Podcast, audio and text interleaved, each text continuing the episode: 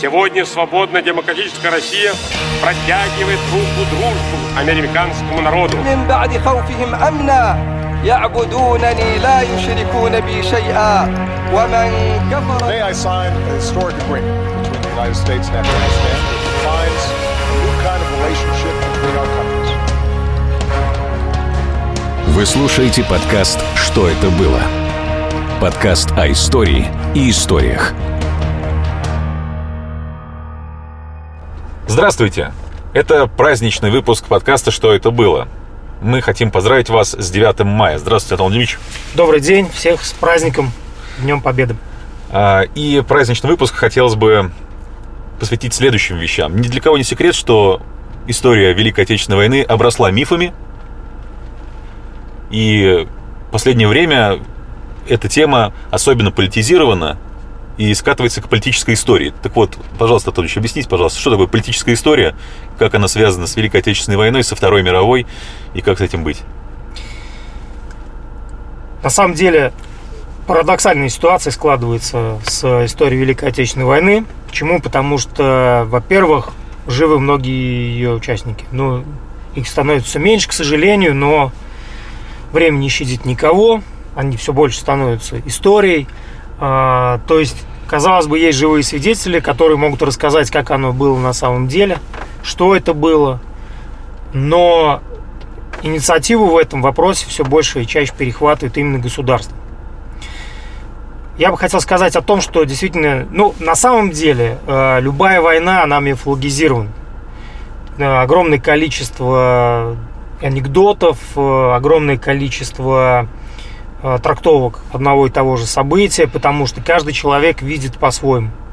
Ну, условно говоря, мы одними глазами, например, глазами Ремарка видим одну мировую войну, а глазами Хемингуэя видим совершенно другую мировую войну. Но суть от этого не меняется, потому что история, вопреки разным представлениям, наука все-таки достаточно строгая, она работает с документами. А, Но не будем забывать о том, что уже практически в советские годы та же Великая Отечественная война превратилась из исторической памяти в историческую политику. А, Надо отдать должное следующему, что была выстроена беспрекословная железобетонная линия, по которой и велось повествование о Великой Отечественной войне. А, Это позволило держать в неком идеологическом и, на мой взгляд, совершенно правильном единстве а, общества и не возникало никаких сомнений и суждений. Но вот с конца 1980-х годов на э, волне перестройки появляется огромное количество, ну, может быть, не огромное, но достаточно большое количество работ, которые начинают пересматривать все, что связано с э, советской версией э, истории Великой Отечественной войны.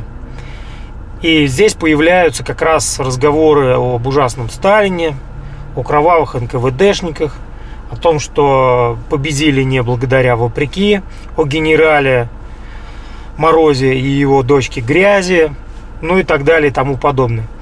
А, Интересно еще и то, что вообще вся эта тема с пересмотром итогов, с попыткой переравнять Советский Союз и нацистскую Германию, она возникает уже в годы Холодной войны.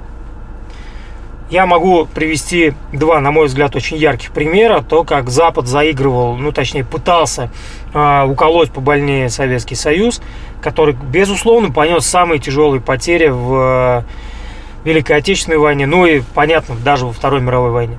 Потому что такое количество населения не погибло ни в одной другой стране. Так вот, 8 мая 1949 года была принята Конституция Федеративной Республики Германия. Германия была разделена еще, по сути, там в 1945 году. А, Существовали Потсдамские соглашения, которыми, кстати, а, которые первым начал э, срывать именно Западный блок. Та часть антигитлеровской коалиции, которая была представлена Великобританией, США и Францией. А, Ну, я думаю, это опять же отдельная тема отдельного разговора, но тот факт, что по сути вот этот курс на раскол Европы, на создание двух Германий, был взят именно на Западе. Так вот, я это расцениваю именно так, э, мое субъективное мнение, чтобы бо- побольнее уколоть Советский Союз, э, 8 мая 1949 года была принята а, Конституции ФРГ, которая, по сути, восстанавливала как субъект международных отношений Германию.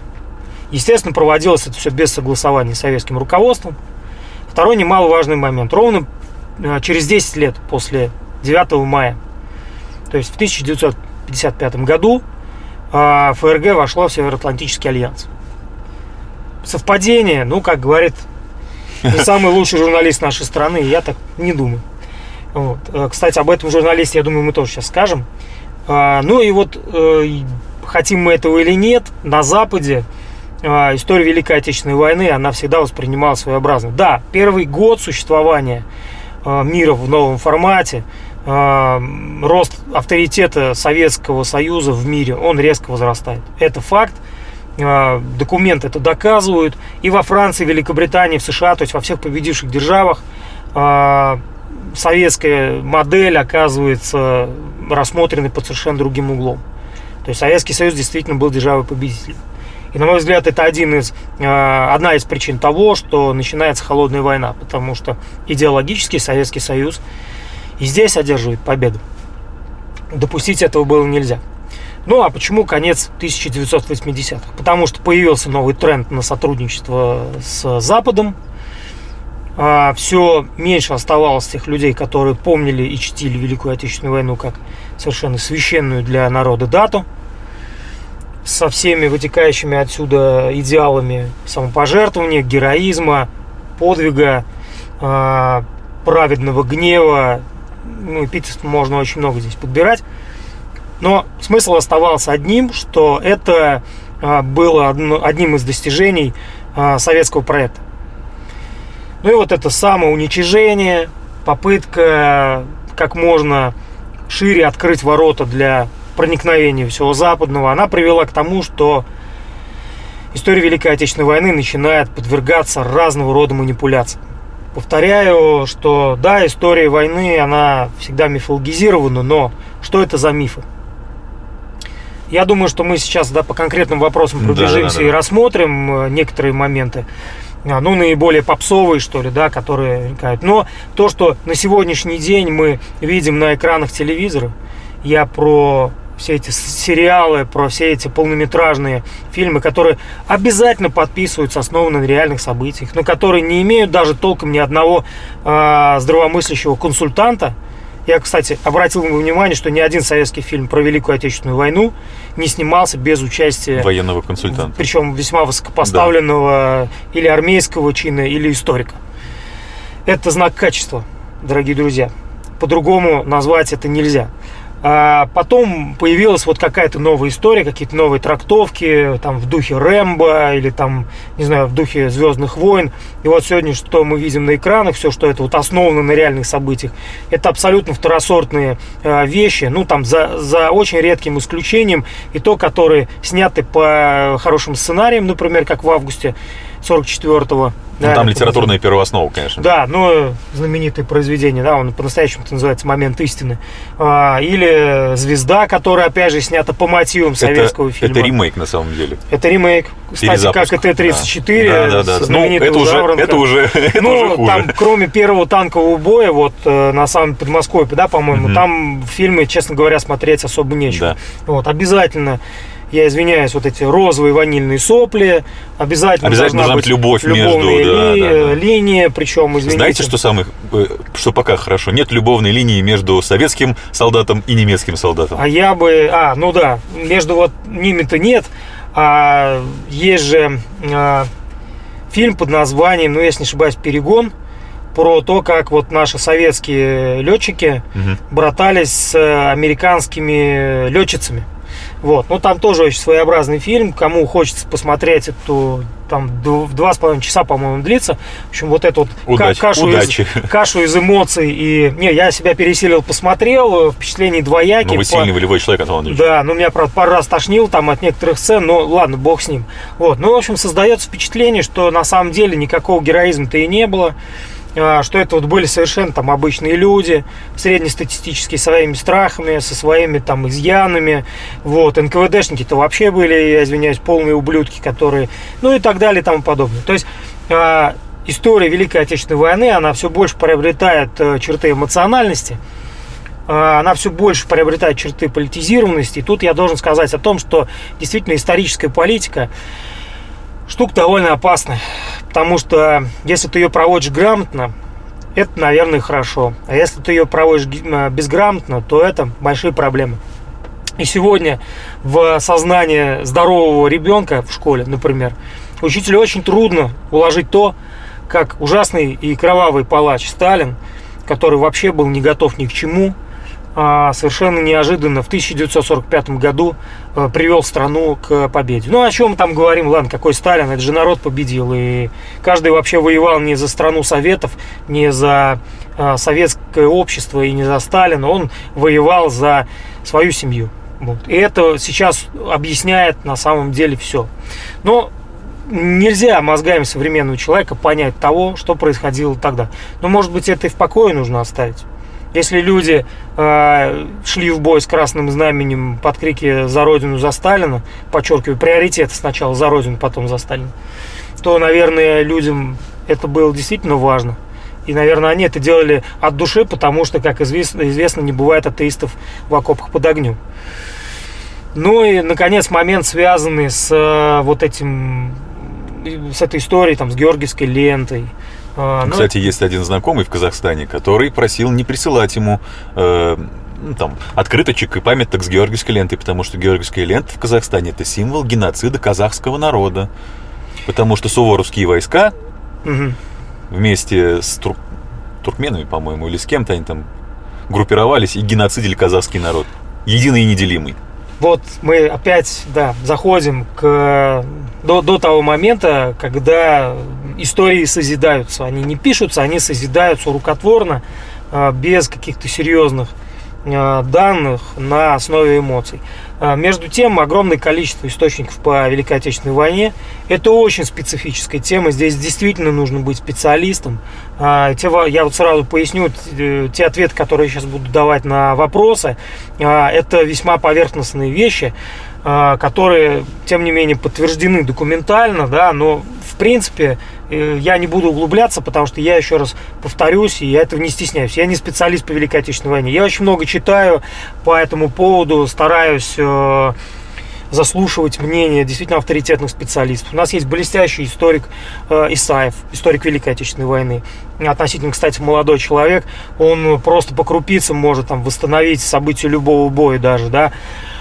Он очень много, кстати, замечательных заметок и статей публиковал в газете «Завтра». Ну, много специалистов, я сейчас не буду перечислять всех, то есть они есть, они есть. Другой вопрос, где они тогда, когда нам рассказывают о каких-то событиях. Почему-то всплывают там, имена публицистов, людей, которые никогда профессионально этим не занимались. Первый, кого вспоминает Солженицын. Вы почитайте Солженицына. Да, и продолжил эту линию троечник из ФАКа Сванидзе, и у нас там есть Млечин, у нас есть а, еще там, а, такой я, кстати, встретился с замечательной, в кавычках, замечательной работой такого автора, как Марк Солонин. В Москве лежит, причем весьма там приличных денег стоит, книжка про то, как Значит, э, вообще никакая не героическая Красная Армия драпала там до Москвы, хаотично отступая, теряя миллионы, а то ли там миллиарды.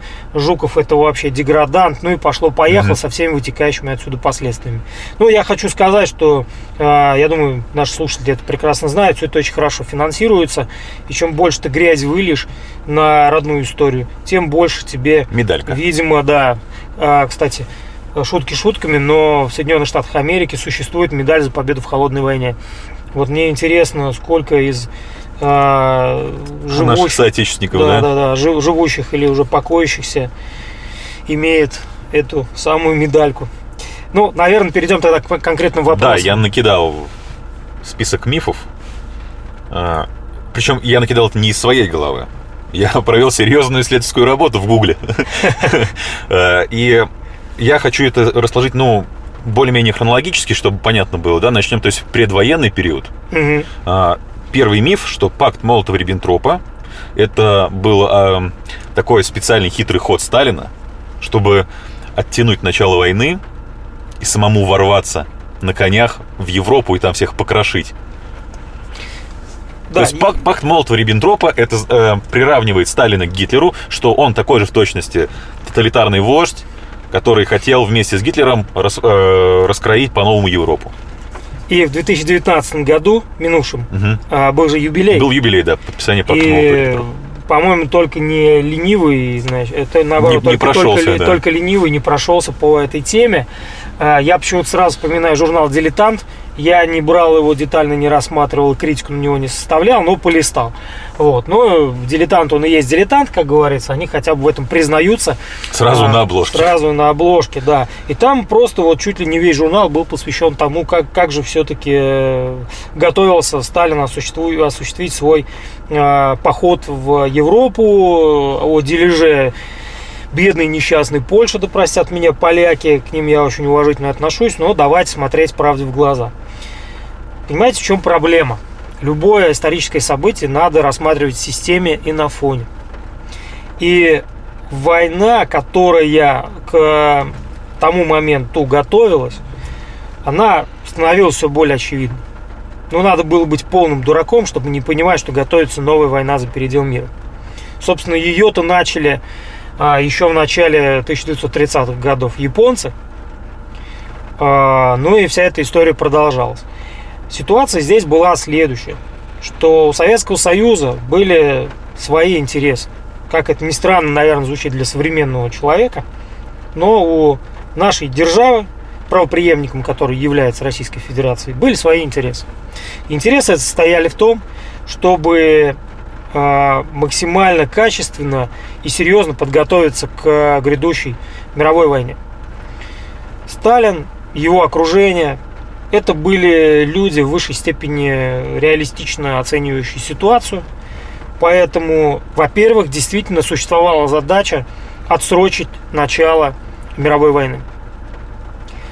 Сигналы к этому были весьма серьезны, потому что еще в 1938 году состоялся аншлюс Австрии, а затем э, фактически захват Чехословакии, оккупация Чехословакии. Все прошло, правда, мирным путем. Австрию и Чехословакию просто-напросто сдали господа из Лондона, Парижа и Вашингтона, ну, главным образом из Лондона и Парижа. Это даже несмотря на то, что Франция с Чехословакией а, был соответствующий договор о дружбе и взаимопомощи, о том, чтобы оказывать поддержку. Так вот, э, парадокс состоял в том, что Гитлер даже не имея достаточных средств для захвата Чехословакии, к этому, э, к этой операции приступил. То есть Гитлер был мастером блефа, он очень смело себя вел, э, видимо, прекрасно понимая, что Запад не решится ему противостоять, не потому, что Запад его боялся в военном смысле, а потому, что у Запада были конкретные внешнеполитические задачи. Так вот, Советский Союз с момента вступления в Лигу наций в 1934 году э, пытался, действительно прилагал усилия к созданию системы коллективной безопасности в Европе. Вопрос этот был очень важен, потому что германская угроза, она существовала. Кстати, первый, первая попытка аншлюса Австрии относится еще к 1920 годам. Это была чуть ли не перманентная линия э, у германского руководства, но тем не менее. То есть вот этот э, вектор на восток, он ведь не прекращался с момента завершения Первой мировой войны. Там вспомнить Рапальский договор, да, советско-германский, для чего он был нужен, ну и так далее и тому подобное. То есть Германию постоянно, регулярно направляли туда, на восток. И советское руководство прекрасно это знало. Поэтому система коллективной безопасности. И почему-то большинство историков забывает о том, каким об- вообще, что, что вообще происходили британо-франко-советские переговоры с весны 1939 года. О том, что фактически эти переговоры были сорваны Великобританией и Францией, потому что они действовали совершенно в иной системе координат. У них были совершенно иные интересы. Они по-своему видели, как можно предотвратить начало Второй мировой войны. Как им это казалось. Но этого не случилось.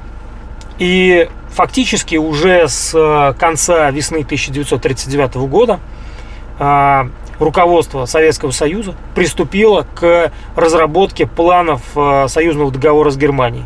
С одной простой, ну это условно, конечно, простой целью, оттянуть начало мировой войны, чтобы она началась. А все понимали, что она начнется. Вот иных вариантов э, развития ситуации просто к тому моменту уже не существовало. Сдерживанием Гитлера и Муссолини не собирался заниматься никто. И здесь существует совершенно нормальная логика нормального руководителя. Действительно, Сталин сделал так, чтобы удар э, на восток сменился затем ударом на запад. Я имею в виду прежде всего Францию. Пакт Молотова-Риббентропа позволил Советскому Союзу выиграть два очень важных года. Э, да, были нюансы, связанные, например, с разделом Польши. Но начнем с того, что Польша сопротивлялась меньше месяца. Начнем с того, что Франция почему-то по каким-то причинам не поддержала своего союзника. А, надо понимать, э, что это было за государство Польша, которое, кстати, э, на разделе той же Чехословакии пыталось урвать свой кусок территорий, ну и отсюда политических э, выгод. Поэтому говорить о том, что Польша была бедной и несчастной, ее делили, бедные поляки оказались. Ну да, с точки зрения польского народа это, наверное, была трагедия. С, поль... с точки зрения большой политики Разменная монета. это была разменная монета. Так же, кстати, как и Чехословакия. И давайте не будем питать иллюзий. Все страны Восточной Европы для стран Запада были разменной монетой. Именно поэтому их совершенно спокойно отдавали Гитлеру. Без каких-то зазрений совести. Вот почему-то об этом никто не вспоминает. И почему-то никто не пытается уравнять э, Чемберлена или Даладье с э, э, Гитлером или Муссолини, да, с Риббентропом или еще с кем-нибудь из э, фашистских или нацистских деятелей. Нет, надо все сделать именно так, что вот во всем виноват Советский Союз. А почему? Ну, а потому что тирания, потому что мы-то капиталисты, а, А вот коммунисты. там, да, вот там существовал социалистический лагерь, который он вообще не свой, и поэтому надо пинать ногами все, что плохо лежит.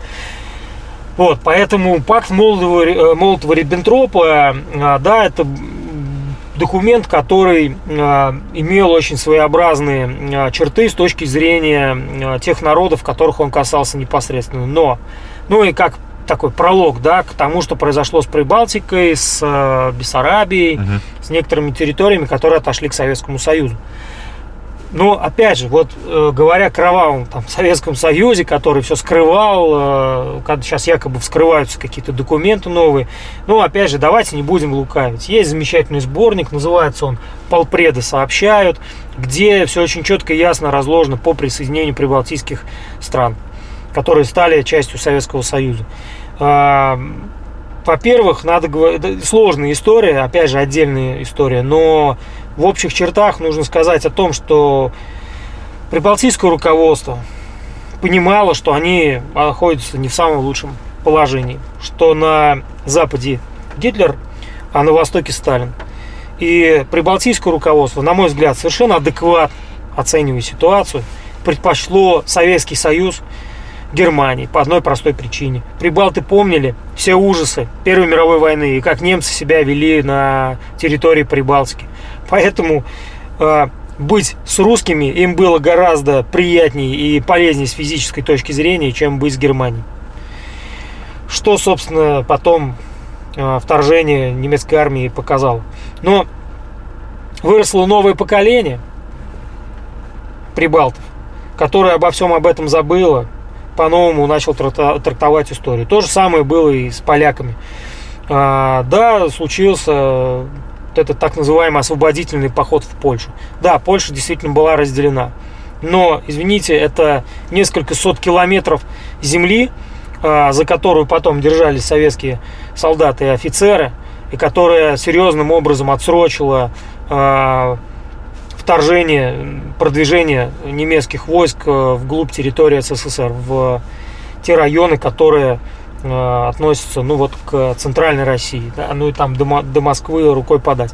Поэтому момент э, с пактом Молотова-Риббентропа был принципиальным, важным. Ну вот, наверное, если в основных чертах об этом Да. говорить, то это был так. Да, ну следующий, он уже частично, част- частично отвечен, этот миф. Э, Сталин сам хотел напасть на Европу, ну мы объяснили, что Мгм. как бы он, наверное, имел такие мысли. Э, В плане, ну потому что была советская доктрина нападения в первую Наступательной очередь. войны. Наступательной войны, Мгм. да. А, для чего строил шоссейные танки А-20, которые на колесах? Ну да-да, старший А, Т-34. Да. А, для чего снес линию обороны имени себя в Белоруссии? То есть есть такое даже, да? Так об этом Ну, пишут. да, ну это Шризун говорил. Вы не Не, читали? ну, да, конечно, я читал э, господина Резуна Суворова. Да. Да, ну да, я Вот. понял. И откуда. для чего, собственно говоря, чтобы Мгм. победить всю Европу, поработил гордых прибалтов и их там геноцидил жестко. Жесткий геноцид. Да. Ну, вот э, это, конечно, да, интересный момент. Я еще раз говорю, что, э, к сожалению, там ледоколы и все, что с этим связано, книжки Мгм. господина Резуна, сбежавшего на Запад, они почему-то порой там лишены здравого смысла в тексте, это раз. А во-вторых, там же никаких серьезных ссылок на документальные данные нет. То есть Абсолютно. у Чистые Резуна эмоции. просто физически не было возможности работать с архивами, потому что он пребывал в совершенно других странах. Вот. И оттуда, наверное, виднее ему было, что происходило. Ну, это да, это блеф абсолютный по поводу того, что вот если у нас строились, например, тяжелые танки, там, ну, которые считались танками прорыва, то это, конечно же, было для того, чтобы осуществлять поход э, в Европу. Слушайте, но Давайте так, э, у нас там будет, по-моему, вопрос, да, ну, и должен быть, почему-то мне так кажется, э, по подготовленности Советской, Советского Союза к Великой Отечественной войне. Мы, наверное, там это тогда разберем. Но э, единственный аргумент, который приводится резюном, это то, что вот создавались вооружения, которые в большей Наступатель- степени... именно наступательные Да, вооружения. насильно И И, доктрина наступательная, Да. и вооружение наступательное. Все, короче говоря, за. Поэтому, если у вас дома есть кухонный нож, Вы убийца. вы, вы потенциальный убийца. Вот. Хотя, ну, на самом деле так оно и есть, да. Ну, э, Ну, то этот- есть обладание ножом не делает тебя автоматически убийцей. да, то есть мы вот, вот здесь мы это понимаем, но зачастую... Или, допустим, ружье у тебя дома есть. Да, которое обязательно должно выстрелить, Да. только в кого это большой И в голову- вопрос. и в голову обязательно. Ну вот мы столкнулись с э, еще одной болезнью, это релятивизм, то есть когда нам пытаются объяснить, что все относительно. Да, что вот давайте примем э, ту точку зрения, что вот относительно поляков э, или прибалтов Сталин преступник такой же, как и Гитлер. Это для нас он может быть Мгм. там какой-то герой. Да и для нас он герой так себе, потому что наших же бабушек и дедушек репрессировал, раскулачивал и тому подобное. Да. Вот. Ну, тут, в принципе, историю репрессий можно начать с Рюрика, который там, наверное, тоже не... не... С княгиней Ольги, которая загеноцидила древлянский народ. И так далее. И тут мы можем договориться до того, что у нас вообще вся история ужасная и кровавая. Да. Вот. А, да никакого плана наступательной войны в Европе не было, и даже нанесения превентивного удара. И даже все а, рассказы о том, что вот все-таки советское руководство-то попыталось в 1920 году Польшу присоединить. Но давайте не будем забывать, что Польша-то вообще-то была частью Российской империи. Начнем с этого. А, Во-вторых, существовала совершенно иная а, внешнеполитическая концепция относительно э, той же идеи мировой революции. И действительно, ну, говорили о товарище Троцком, который считал, что вот достаточно советскому солдату, точнее, э, красноармейцу, да, вступить на территорию Польши, как вся Польша побежит его целовать. Но вот этого не произошло. э, И на самом деле в дальнейшем большевистская политика стала более взвешенной. Я уж не говорю про все последующие шаги уже в период правления Сталина, когда все внешнеполитические вопросы решались ну просто с э, ну, в режиме тон- да, да, в режиме тончайших настроек, потому что цена этого вопроса была действительно велика, потому что вот эти качели международных э, отношений, они могли, могли качнуться ведь не в сторону Москвы, и никакой антигитлеровской коалиции могло бы ведь не быть, а могла быть антисталинская коалиция, антисоветская коалиция. Это была бы совершенно другая история. В конце концов, э, она существовала, я про антисоветскую, ну, то, что мы называем там русским вопросом, да, и то, что в нашей истории называется интервенцией. Мгм. Вот. Было же такое коллективное вторжение на территорию нашей страны? Было. Поэтому, опять же, Сталин, э, дипломаты советские, прекрасно это понимая, вели себя достаточно осмотрительно. Но, говоря современным языком, были в тренде, да. Поэтому, да, раз- раздел Польши. Да, присоединение Прибалтики, да, присоединение Бессарабии. Ну, я еще раз говорю, что современными мозгами трудно понять многие процессы исторические, которые... Да ну, даже не просто современными, а мозгами, которые не обладают тако- таким массивом данных и по- понятий, по- таких понятий, как э, безопасность целой страны. Ну, Ну, да, да, тоже, тоже верно. Переходим дальше. А, Приближаемся к 22 июня. Значит, 22 июня 41 года, когда Сталин узнал, что немецкие войска перешли границу, он э, забился в истерике, залез под стол в Кремле, э, истерил, жевал ковер, потом спрятался в бункере и вообще ничего не делал. Не показывался людям. Он, в общем, был в такой вот истерической прострации находился. Есть такой миф, и я бы даже его начал э, чуть раньше, с вашего позволения, относительно того, почему Сталин не верил в 22 июня. Мгм. А, да, Что- были же донесения, да, говорили Конечно, же. разведданные, Да-да-да-да. конечно. Разведка работала просто блестяще. А, Здесь действительно было э, много проблем, связанных с э, сроками начала войны. Во-первых, а, разведка не могла с точностью до дня, естественно, а, выпытать или узнать каким-то другим образом да, сведения о начале войны. А, Как мы знаем... Ну, есть же э, легенда, что Зорги доложил прям в с точностью до часа. да, но Зорги был одним из разведчиков. Были и другие разведывательные данные, и была объективная реальность. Объясню сейчас момент. Об этом мало кто знает, но а, с весны 1941 года в Германии начался так называемый заготовительный кризис продовольствия. То есть немецкая армия не имела на тот момент должного для начала полномасштабной военной кампании, не имела на тот момент э, должных запасов э, мяса. А это, как мы понимаем, тушенка, разного рода там пищконцентраты, ну и так далее и тому подобное. То есть кормить армию было, ну, бы- было чем, но вот проблема была с э, продовольствием.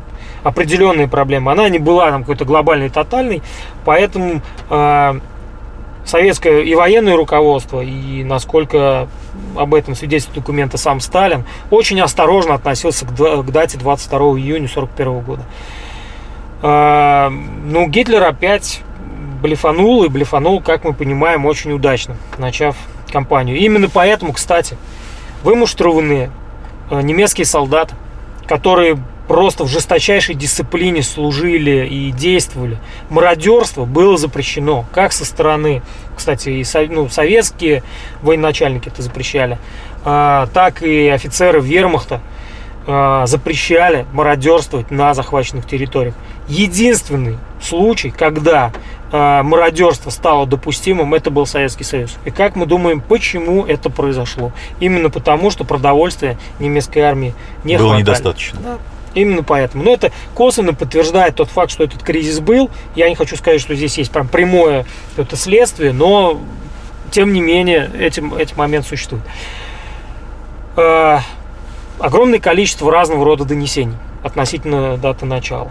Э, движение советских войск к западной границе означало бы для Германии подготовку Советским, Советским Союзом наступательной войны в Европе.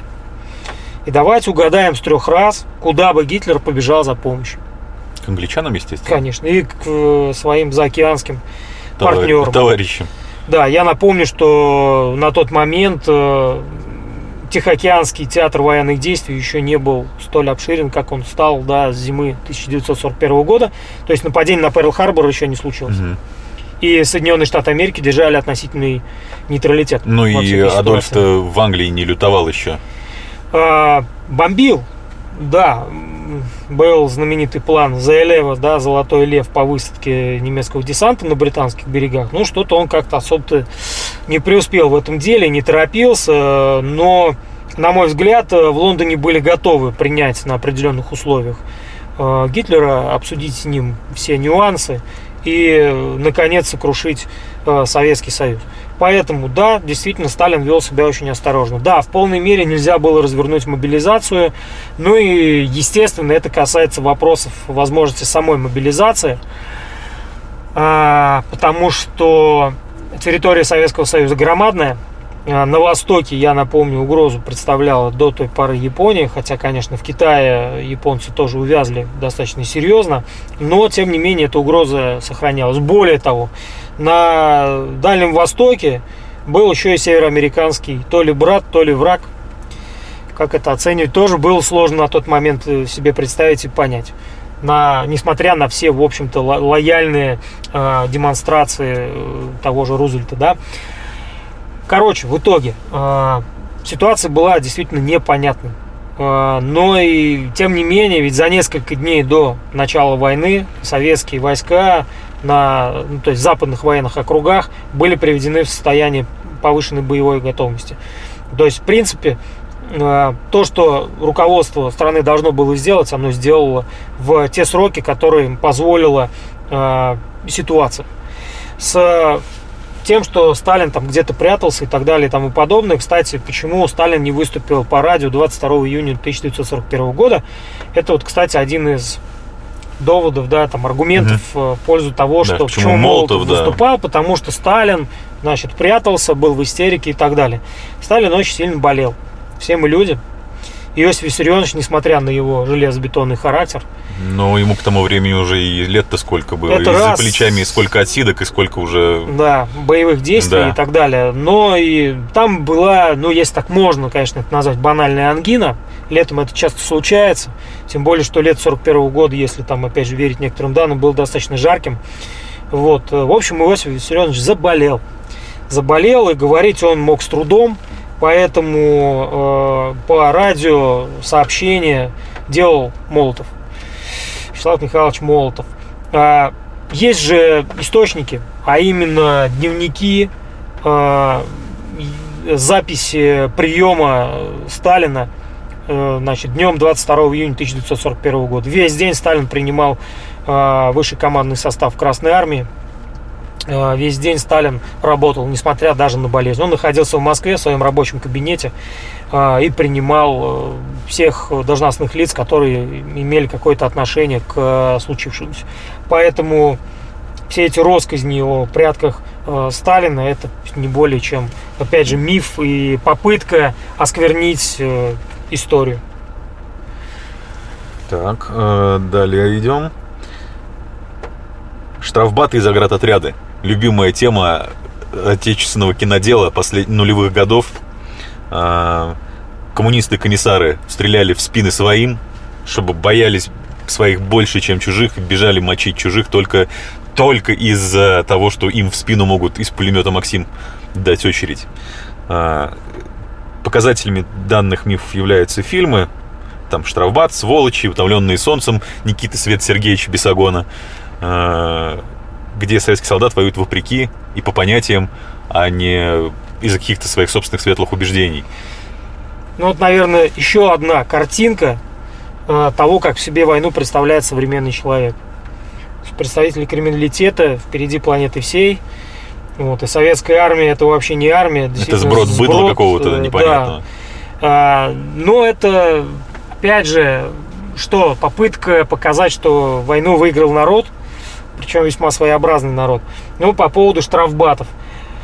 Есть специальные исследования, я сейчас на скидку, к сожалению, не вспомню авторов, а, где наглядно демонстрируется то, что количество штрафников в советской армии, ну, в РКК советской армии а, было незначительным. То, что штрафные батальоны существовали, это было действительно так. Я, кстати, для того, чтобы понять ситуацию, скажу, что в немецкой армии, в вермахте тоже существовали штрафные батальоны. Давайте, уважаемые друзья, об этом не забывать. А, Мне не верите, можете, опять же, погуглить, посмотреть, а как это было у немцев.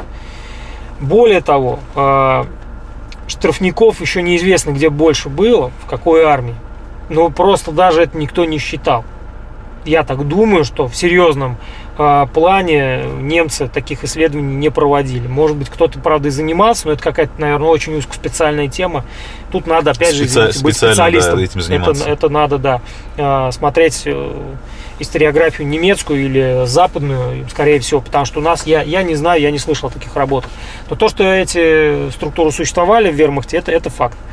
Ну, А, не секрет, что они и до сих пор есть, только они не штрафные батальоны, они Ну, дисциплинарные. роты, да. Конечно. Ну, то есть, вот, пожалуйста, опять же, если мы говорим о проецировании на сегодня, да, дисциплинарные батальоны Есть даже существуют. такое подразделение, как военная полиция во всех армиях мира. Конечно. Но если мы все-таки говорим, а, заградотряда, Да. а опять же, интересная вещь, э, как довод там приводится приказ э, «ни шагу назад», и что за, значит, э, безоружными советскими солдатами и офицерами шли НКВДшники с пулеметами, там, до зубов вооруженные, даже- которые гнали в бой. Но современный мир, он чем живет? Компьютерными играми в основном. Э, Есть такая компьютерная игра Call of Duty.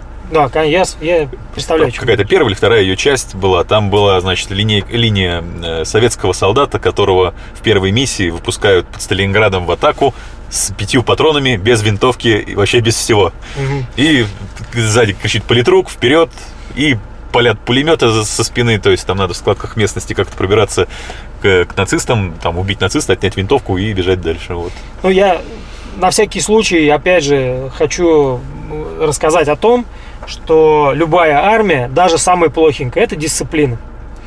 И чем э, характеризуется качество подготовки э, армии? Это уровнем дисциплины. И то, что гражданскому человеку кажется абсолютным, абсолютной глупостью и даже тупостью, в армии является элементом Основа основ. и элементом дисциплины. Да? Так называемая шагистика это не ерунда на самом деле. Это элемент дисциплины. А, гимнастерка, там, подворотнички и так далее и тому подобное, это все элементы дисциплины. Но из таких мелочей складывается картинка целая, да, и образует, собственно говоря, картину. Так вот, э, РККА это была армия. То есть пусть рабоче-крестьянская по названию, но это была армия, в которой служили кадровые офицеры. Многие из них прошли, кстати говоря, Первую мировую войну и знали, что это такое. И допускать в условиях э, войны какое-то разгильдяйство было просто немыслимо. И это, опять же, совершенно очевидные вещи. Я просто сейчас с точки зрения здравого смысла говорю, Ну, вот даже не с точки зрения исторических фактов. можно попросить людей представить, что вот у вас есть коллектив людей, и ваш приказ для выживания данного коллектива не исполняется.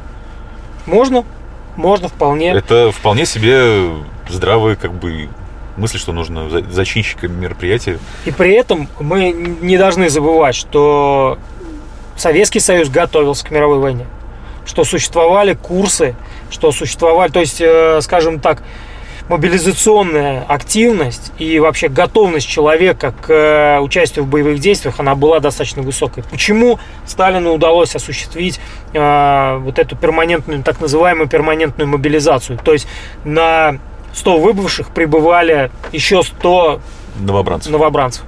Именно потому, что перманентная мобилизация работала. То есть человек знал, как стрелять, как бежать, как метать гранату и так далее. Для этого не было необходимости строить какие-то срочно, да, а, лагеря Тренировочная. да. тренировочные, потому что это был постоянный процесс, начиная, условно говоря, со школьного возраста. Человека к этому готовили. Вот. Поэтому заградотряды. А, Для чего существовали заградотряды? Да, для поддержания дисциплины в вооруженных э, силах, ну, в разных частях. Но какую функцию они выполняли? Надзорную, в основном. Ну, есть еще ряд исследований, где заградотряд выставляется не как надзорный орган, а как это рубеж последней обороны.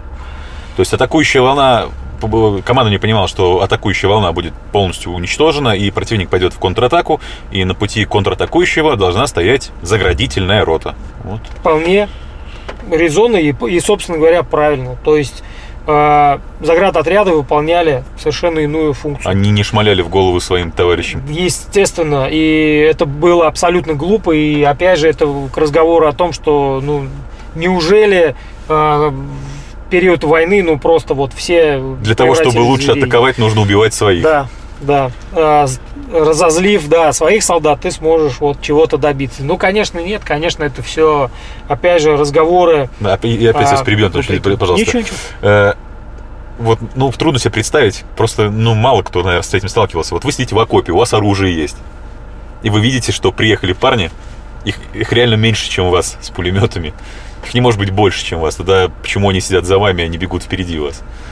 И когда они начнут вам стрелять в спину, вы просто развернетесь и будете в них стрелять. Ну, опять же, вот... Это каким э, нужно быть гением, Здравый. и тактике. Да, да, да. Опять же, здравый смысл, правильно? То есть мы, мы же не говорим даже сейчас о каких-то там документальных данных, хотя, опять же, по заградотрядам, насколько я знаю, Тема а, мало исслед- есть ну, э, и, статьи, нет, есть отдельные статьи, причем такие достаточно а, вменяемые, хорошие, которые рассказывают вообще о том, что это были за заградительные отряды. Вот. А в остальном, я еще раз говорю, это же попытка рассказать о том, как все было ужасно и что все держалось-то исключительно на а, силе кнута, а не пряника. Да, а дальше мы продолжаем как раз вот по э, техническим вопросам. У немцев было все. Значит, передовая армия, техника, матобеспечение, красивая форма от Хуга Босса. Мгм. А у советской армии, значит, был, не было ничего. Ни- а- од- одно ружье на пятерых, одна саперная лопата на троих, э, деревенское быдло, которое не знало, где лево, где право, э, и которое, в общем-то, в принципе, и не жалко. Да. То есть вопрос о техническом состоянии армии. Представляю себе то, сколько написано тоже и по этому поводу. И своими глазами несколько видел таких а, мифических работ. Ну, во-первых, то, что касается технического оснащения. Надо признать, что Советский Союз на 100% к войне подготовлен технически, конечно же, не был. Ну, вообще, можно ли говорить о стопроцентной подготовке, что мы берем за эту точку максимума? А, Существовала ли бравада среди военачальников?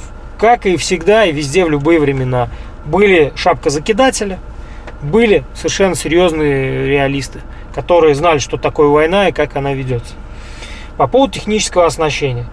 А, Мы же можем почитать, опять же, и воспоминания наших солдат и офицеров.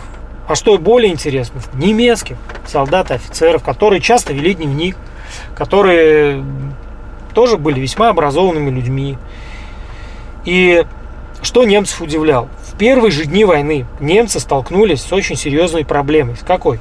Советская армия никуда не разбегалась, как об этом говорили а, политические руководители, ну, начиная от самых верхов и заканчивая Своими, собственно, политруками. да, политруками там э, батальонов и выше. А, Что вы только зайдете, заедете на территорию Советского Союза, сопротивления э, советской армии никакого не будет. Так уже было в Голландии, во Да, Франции. да, да. А тем более, да, Гитлер говорил о том, что Советский Союз это колосс на глиняных ногах, стоит его только пошатнуть, он упадет и разобьется. Ну вот вопрос э, этот оказался для э, вермахта открытым. Почему? Потому что с каждым километром сопротивление советских войск только нарастало. Это была большая проблема. Я напомню, что первая же контратака, то есть контрнаступление, по большому счету, началось 23 июня 1941 года в районе Дубна. И там, да, это отдельная история, это тяжелейшее поражение РККА, это колоссальные потери в танковой силе, но немецкое наступление нужно было останавливать. И на тот момент это делалось очень высокой ценой. К сожалению, это так, но это уже история. И, к сожалению, для нас это уже статистика, мы это никогда не прочувствуем и не поймем. Э, Военачальники решали вполне конкретную задачу. Необходимо было нанести удар по именно моторизованным частям, которые э, активно наступали вглубь э, территории страны. Ну и сдержать их на пограничных рубежах. Силы и средства для этого у Красной Армии были. Э, Я начну с э, самого элементарного примера.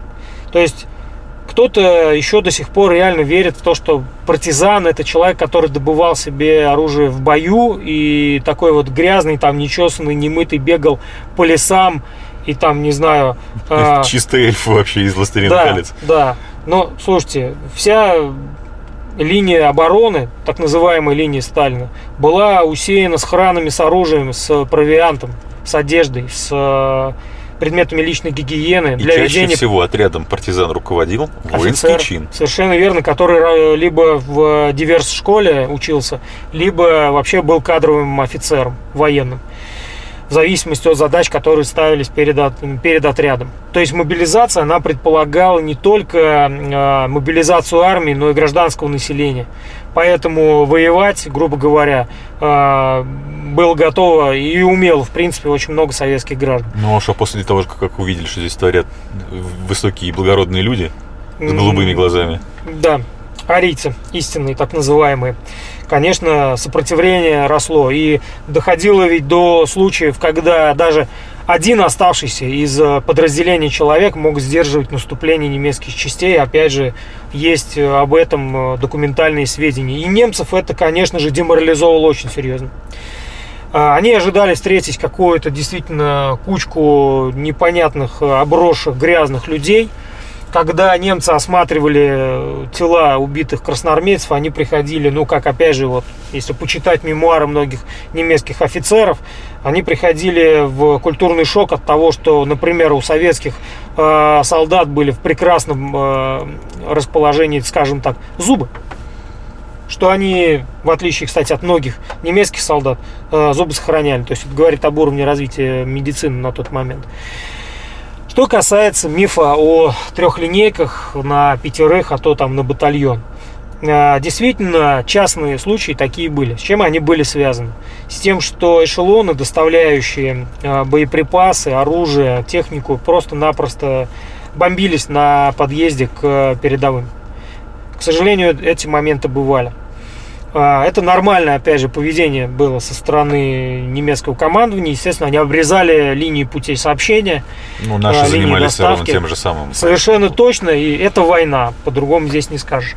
А, значит, э, по поводу подготовленности технической. Когда немцы впервые увидели массированную атаку Т-34, 76 советских танков, они поняли, что ну минимум, да, они осознали, что воевать будет очень трудно, потому что в техническом оснащении советской армии ничуть не уступало э, немецкому. Красивый миф о том, как бравые ребята из вермахта идут с э, автоматами, а наши ребята с саперными лопатками или там с винтовкой одной на пятерых бегут в бой. Ну, я на всякий случай поясню ситуацию, что в роте, в пехотной роте, вермахта а, автоматическим оружием владел только офицер. Ну, может быть, ошибусь, э, там младший офицер, старший офицер, потому что там все сложно у них со званиями было, но массовым оружием винтовка была, а не автоматическое оружие. Потом, э, совершенно понятно, почему это было так, потому что э, прицельная дальность винтовки гораздо выше, чем у автоматического пистолета или у автоматической винтовки. Останавливающая пуля, о, останавливающая сила у пули больше, Поражающая да, способность там больше. много факторов, можно, опять же, много об этом рассказать, но сейчас мы не об этом, да. Вот. И по оснащению, я повторюсь, что советская армия ничуть не уступала немецкой.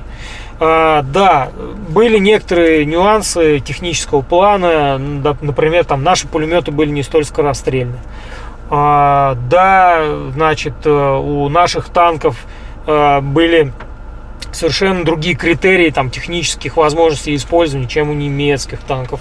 Но по большому счету в этом, в этом плане немецкая армия превосходила советскую на первом, первоначальном этапе войны, конечно, в а, решении тактических задач. То есть вот это движение а, моторизованных мобильных групп, то есть когда идет массовая просто волна танков, за ней идет пехота, вот это было сдержать очень трудно, потому что действительно и артиллерийских средств, и использование авиации, ведь в конце концов война, это очень важная ее часть, это взаимодействие частей а, связь. Вот, кстати, со связью тут действительно были нюансы, но я что хочу отметить, опять же, буквально недавно читал а, то, как принимали на вооружение Т-34, а, также известный как там А-20, А-32. А, смысл в том, что а, значит, механики, водители, испытатели, связисты, ну, в общем, все, кто испытывал танк, совершенно спокойно, без всяких там боязней, что их расстреляют, репрессируют, докладывали о том, что да, есть определенные проблемы. И технику совершенствовали, что называется, прям с колес. А, то есть выходил, условно говоря, там экипаж из боя, докладывал командованию о существующих проблемах с э, техникой, там, не знаю, фрикционы плохо работают, там, неожиданно ушло куда-то масло, а, прибор связи забарахлил, да, а, тут же принимали соответствующие меры и... Проводилась модификация. Естественно техника совершенствовалась, и то, что, собственно, мы потом увидим на всех последующих этапах Великой Отечественной войны, это результат этой работы. То есть сигналы снизу никто не игнорировал, как это часто бывает, извините, сейчас. А, сигналы снизу никто не игнорировал. Да, советская армия росла э, в качественном плане с э, войной, с колоссальными жертвами, с колоссальными усилиями, но не будем забывать, э, какую страну принял Сталин и какие вещи о нем потом, кстати, писали те же западные политические деятели, да, знаменитые выражения о том, что Сталин принял страну в лаптях, а оставил ее с ядерной бомбой. Поэтому все эти, опять же, разговоры о техническом о технических недостатках. В частности, они, конечно же, были. То, что в технике были, может быть, да, там серьезные отставания, с легко компенсировалось героизмом, массовым героизмом советского солдата. А это, опять же, это же не по щелчку возникший патриотизм. Это целенаправленная работа. Поэтому к войне готовились, и вопрос о подготовленности, он, да, остается открытым, но по большому счету результат этой войны мы видим. Э, вот такой еще есть момент. Смотрите, выиграли войну, потому что Жуков всех завалил трупами, никого не жалел, чисто тупо как зерги накинулись и всех поубивали. И По сюда поводу... же еще про генерала Мороз и про вот про все остальное, про остальные его, погодные явления. Его да. дочку грязь. Да. Но это я так от себя придумал, а, хотя это немаловажный фактор. Ладно, сейчас об этом тоже скажу. А, момент, связанный с а, массовостью гибели и так далее. До сих пор нет принятых утвержденных данных по количеству погибших советских граждан. Всех в целом. Называется, и мирное население, и военное. Да. Угу. Называется цифра 27 миллионов. Мы сюда включаем все население. Может быть, оно и справедливо и правильно, но если мы говорим об истории, то мы должны выделять все-таки боевые потери и потери гражданского населения. И я могу, как историк, сказать следующее, что по количеству погибших в боях. То есть непосредственно безвозвратных э, военных потерь со стороны советской армии и немецкой армии было примерно одинаковое количество. Где-то 10-11 миллионов. Я прошу прощения, что я разбрасываюсь миллионами человеческих жизней, но, как говорил товарищ Сталин, гибель одного человека трагедия, а миллионов статистика. Он говорил не как циник, он говорил как реалист. То есть примерно потери составляли один к одному. А, сама масштабность войны, сама масштабность проводимых операций не могло, э, наверное, э, предполагать других количеств э, по погибшим. Ну, просто не могло. И здесь моменты, которые, опять же, нами понимаются очень, на мой взгляд, ну, я имею в виду современниками, понимаются очень неправильно. Что значит завалил трупами? Это серьезные ошибки, это провал какой-то операции. Ну, я думаю, предполагаю, да, что... Было и такое. А, котлы знаменитые, да, которые устраивали немецкие войска, особенно в 1941 году активно. Все это, конечно же, было, и исключать ну, смывать это, стирать это было бы тоже неправильно. Но давайте правильно поднимать ситуацию, что это война. В такие же котлы попадали немецкие войска. Ну, знаменитые клещи и котлы, да. Сталинград, э, Курская Курск. дуга, ну, ну, много можно назвать, да, но вот почему-то, я не знаю почему, мне вот постоянно врезается в память история Ржевской, Ржевской битвы. Э, если мы посмотрим по количеству погибших, то даже там э, соотношение было, ну нет, один к одному нельзя сказать, наверное, один к двум, то есть, если верить официальной статистике, опять же, а тут вопрос очень сложный, а, примерно 600 на 300, но не будем забывать, что это была наступательная операция. А при наступательной операции советуют потери... иметь превосходство минимум втрое. Да. А, а вот потери оказались там, да, полтора-два раза больше. Вот. Тем более, что Ржевская битва шла не один день. Она все-таки шла на протяжении там, весны 1940 1942 до весны 1943 э, годов. Но потери и у вермахта были весьма серьезные. Я могу такую статистику привести для, опять же, сравнения. Британская армия потеряла столько же солдат и офицеров на всех фронтах Великой, э, Второй, Второй мировой войны, сколько немцы потеряли под Ржевом. Вот сопоставление данных. Вот. Ну и получается так, что у нас из погибших это полная смесь и гражданского и военного населения. Совершенно непонятно, сколько людей умерли от ран после окончания Великой Отечественной войны. А, Мы не знаем, не владеем точной информацией о том, а, сколько людей пропали без вести. Точных сведений об этом нет, хотя учет э, велся строжайший во всех частях э, Красной Армии. То есть этот момент, он тоже был таким принципиальным и важным. То есть не надо думать, что все там разбегались. Вот. И наверное, а, вот разговор о правомерности таких жертв могут вести профессиональные военные. Причем очень хорошо было бы, если бы это были военные, которые непосредственно командовали частями и соединениями в период ведения Великой Отечественной войны. Потому что я еще раз говорю, что ни один современный человек не может себе представить масштабов осуществления операции на тот момент. Мы это можем некоторым образом реконструировать, но не более того. А цифры мы можем называть любые. Вот мы хотим макнуть э, Советский Союз и генералов, маршалов советских. Мы называем цифру больше, чем 27 миллионов. Хотим оправдать, обелить, мы называем меньше. Это все вопросы только манипуляции сознанием и больше ничего. А, Но по боевым потерям я примерно ситуацию осветил. А, И чуть-чуть, если можно, по климатическим условиям. А, климатические условия. Вот, кстати, вопрос, касающийся технической подготовленности. А, почему немецкая техника под Москвой, то есть в ноябре, а, декабре 1941 года очень серьезным образом страдала? А что именно?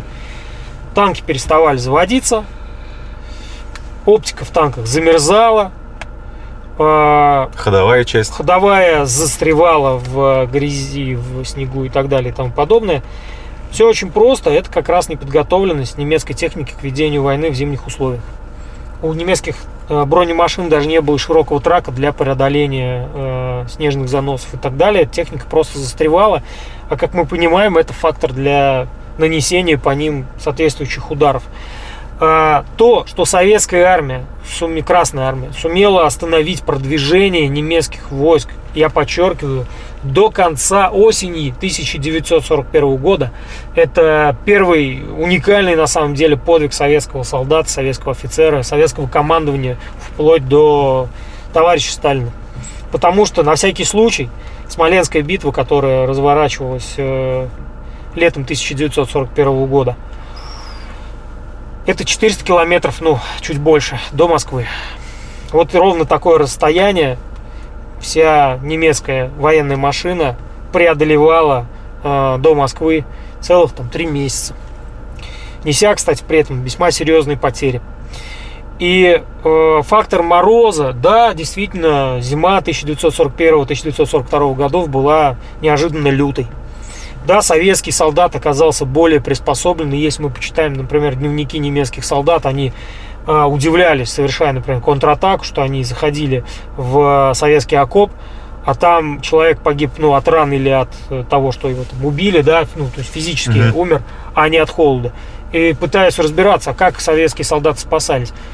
Баночку из-под тушенки брали, разжигали там небольшой костерок и грелись. Ну, потом одежда была более приспособленной, чем немцы. То есть а, надо понимать, что немцы собирались завершить а, кампанию 1941 года взятием Москвы. Ну и Ленинграда, Мгм. естественно. А на юге, получая, ну, Киев они взяли, а, и то, да, осенью 1941 года, то есть фактически выйти на линию там чуть ли не Уральских гор, да. То есть этот момент действительно существовал. Вот. э, Не получилось. Не получилось, и это создало очень серьезные проблемы. А все остальное, это вот как раз вопрос э, дальновидности руководства страны. Если ты не смог обеспечить э, свою Логистику. армию, да, свою армию соответствующей техникой, если у вас замерзают э, оптические приборы, не заводятся, э, ну, не запускаются двигатели просто потому, что у вас бензин не того качества и так далее, это уже вопрос, понятно, к руководству страны или там армии, а не к отдельному Да. подразделению. Ну вот при- примерно так. Поэтому природный фактор, ну то, что природа за нас воевала, ну, На что мы можем с ней сделать? Мы что, ее можем выключить, Игорь, что ли? Игорь Растеряев по этому поводу спел замечательную песню Да. «Русская дорога». Я так с уважением к нему отношусь, он так слегка это все утрировал. Но даже природа была за Советский Союз, поэтому что тут говорить. Победили. А, почему и нет? Мы, в конце концов, на своей земле наши предки сражались, а не где-нибудь там. Да. Последние два вопроса, они больше все-таки к политической истории имеют отношение. Мгм. Но попрошу вас на них ответить. Если бы немцы выиграли, то мы сейчас бы все пили баварское п- пиво, пили бы венский кофе, кушали бы круассан, ездили бы по всей Европе без виз отдыхать в Португалию. один из самых... э, я понимаю, почему это возникает, почему это один из самых э, распространенных мифов. Э, Жить-то хорошо всем хочется. И все себе действительно представляют жизнь именно так. Э, Но нас бы просто физически не существовало. Достаточно прочесть план ОСТ. Э, То есть геноцид славянского населения – это была установка, причем весьма серьезная. Давайте не будем забывать, что нацистское руководство действовало согласно определенным э, расовым теориям и доктринам. И славяне, я это подчеркиваю, стояли на втором месте по своей незначимости для сохранения вообще человечества на планете Земля. После негров. Прошу прощения, африканцев. Вторыми после африканцев. Давайте угадаем с трех раз, что было бы с населением. Хочу гадать. Вон они, памятники по всей Белоруссии стоят, сожженных дотла деревень и уничтоженных жителей огромное количество. И неужели количество потерь, которые понесло, э, понес Советский Союз, не доказывает то, что это была война на уничтожение? Почему-то, вот, знаете, Холокост вот все помнят, да, а геноцид славянского народа почему-то все как-то обходит стороной. Потому что славянский народ, ну, если так можно сказать, вообще советский Ну, народ, он Нет, оказался ну, победителем. поляки, украинцы, русские, Да. белорусы. Пот- Потому что э, еврейский народ очень э, относительно малочисленный, а советский народ, он многочисленный. Вот. Но, кстати, не будем забывать, что огромное количество э, евреев, в том числе совершенно ни в чем не повинных, ну, на самом деле их большое количество воевало достойно в рядах РКК, это не надо исключать. Многие из них, кстати, потом составят костяк э, армии обороны Израиля. Вот, чего тут говорить. Э, Ну, совершенно нормальная история. Но на самом деле, мне кажется, тут дело только в массовости Мгм. и в трагедии отдельного народа. И в том, как это, на мой взгляд, совершенно правильно преподносится, обтачивается э, представителями вот как раз э, еврейства. Я считаю, что это ну, во многом правильно делается, потому что я имею в виду с точки зрения именно исторической памяти и подчеркиванием того, что народ пострадал. Если мы захотим, мы же тоже можем это сделать. Не обязательно предъявлять какие-то претензии к э, Германии или еще к каким-то странам, когда может просто нормально сохраниться нормальная история. Я не говорю отнюдь про историческую память и так далее. Мгм. Вот, кстати, есть еще один очень важный момент. Просто пока не- забыл. Это а, направление совершенно не освоено у нас в исторической науке. Это история травмы.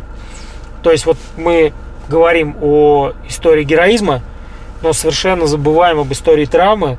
То, что 9 мая, почему это праздник со слезами на глазах? Потому что помимо победных реляций, всегда у советского человека, почему, кстати, очень скромно всегда 9 мая праздновалось э, в Советском Советском, Союзе. Союзе, фактически до того, когда массово не начали уходить ветераны. То есть это там до начала 1970-х годов.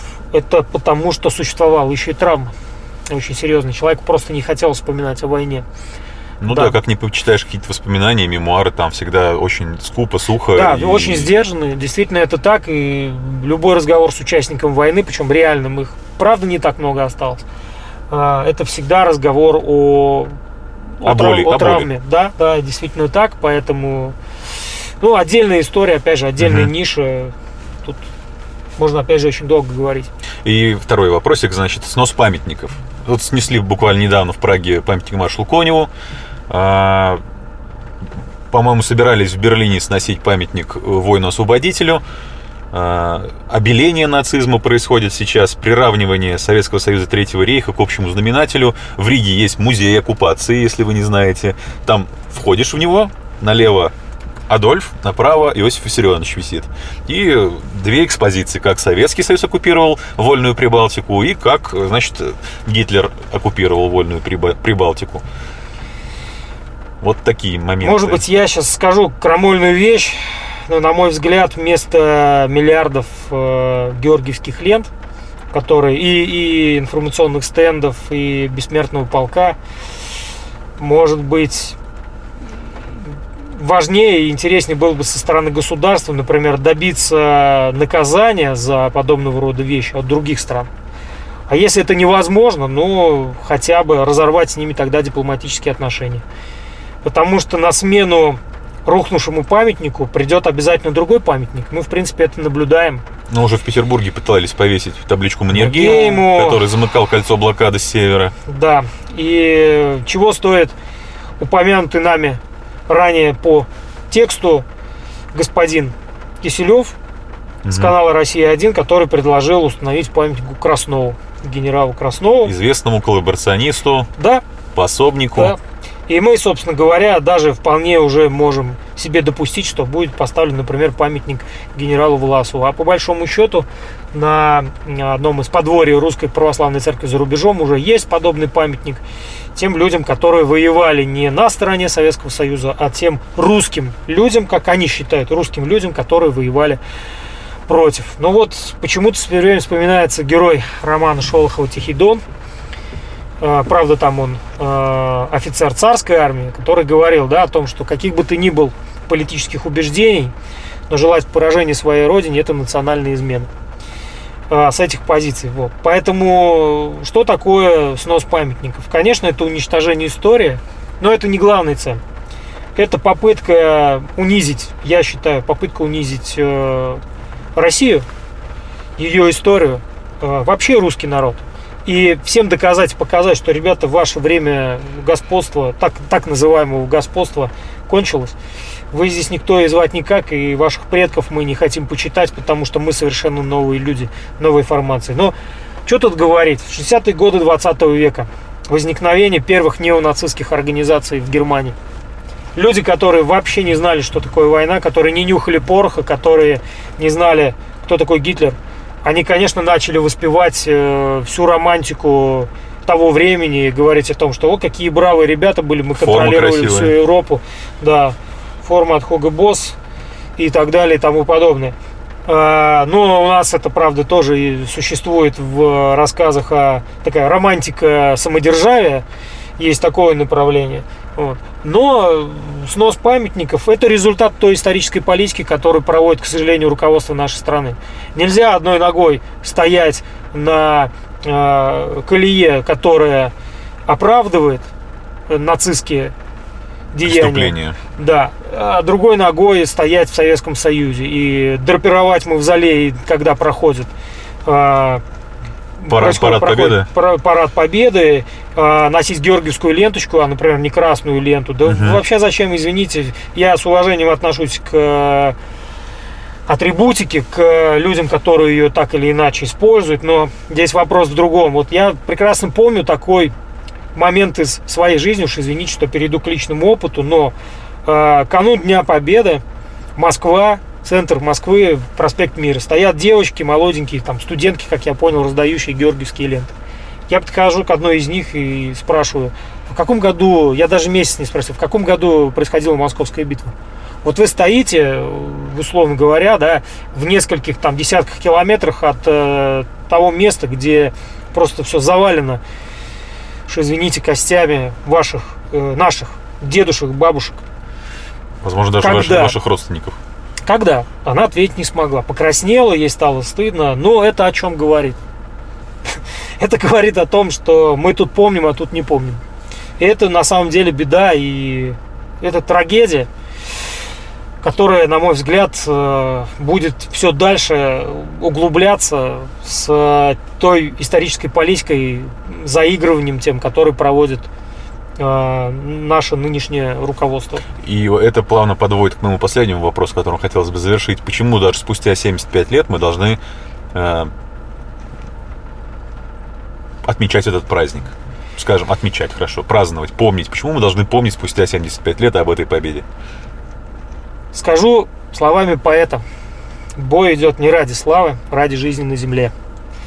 Физическое выживание – народа, народов Советского Союза и народов России состоялась именно благодаря тому, что 9 мая 1945 года был подписан акт о безоговорочной капитуляции.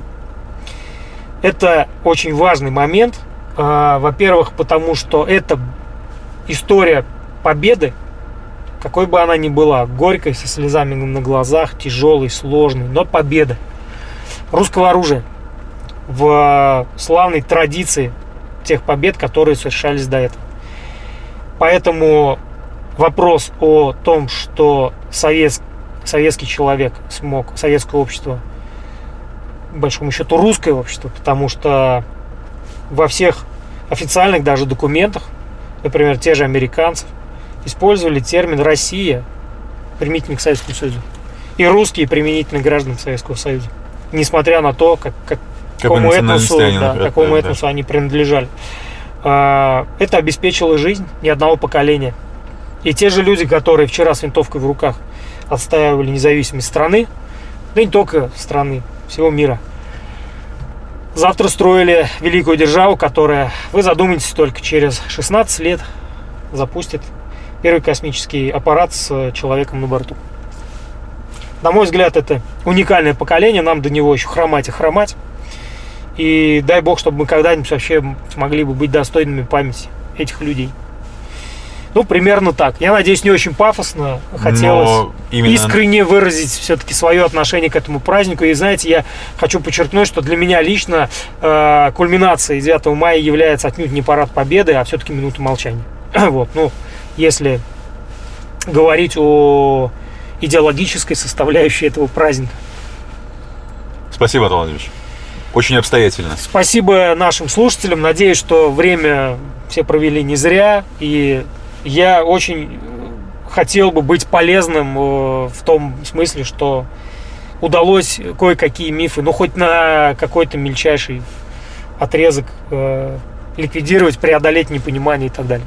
Огромное вам спасибо, что вы дослушали нас до конца. Поставьте лайк, если вам понравилось, напишите комментарий, э, расскажите друзьям, коллегам, родственникам, пускай и они устранят пробелы в своем историческом образовании. Возможно, мы приоткроем им глаза на какие-то мифы. Спасибо вам большое. Услышимся в следующем выпуске.